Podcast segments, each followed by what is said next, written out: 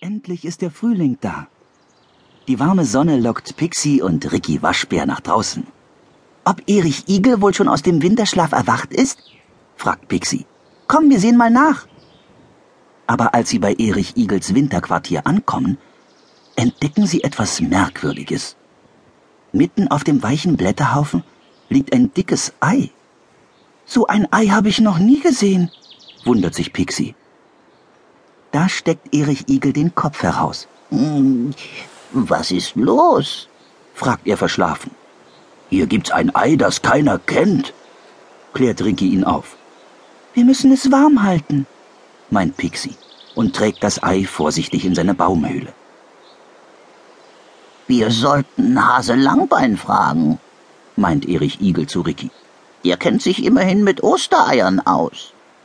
Aber kaum ist Ricky losgestürmt, knirscht und knistert es in dem Ei. Winzige Zähne beißen ein Loch in die Schale.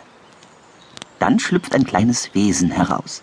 Guck mal, das ist ja ein Dino, ruft Pixie.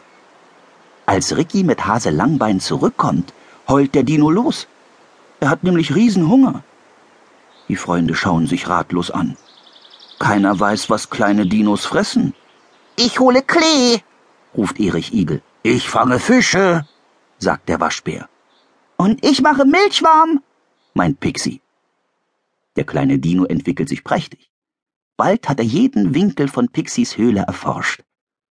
Oh, der Dino ist ganz schön anstrengend, stellt Ricky fest.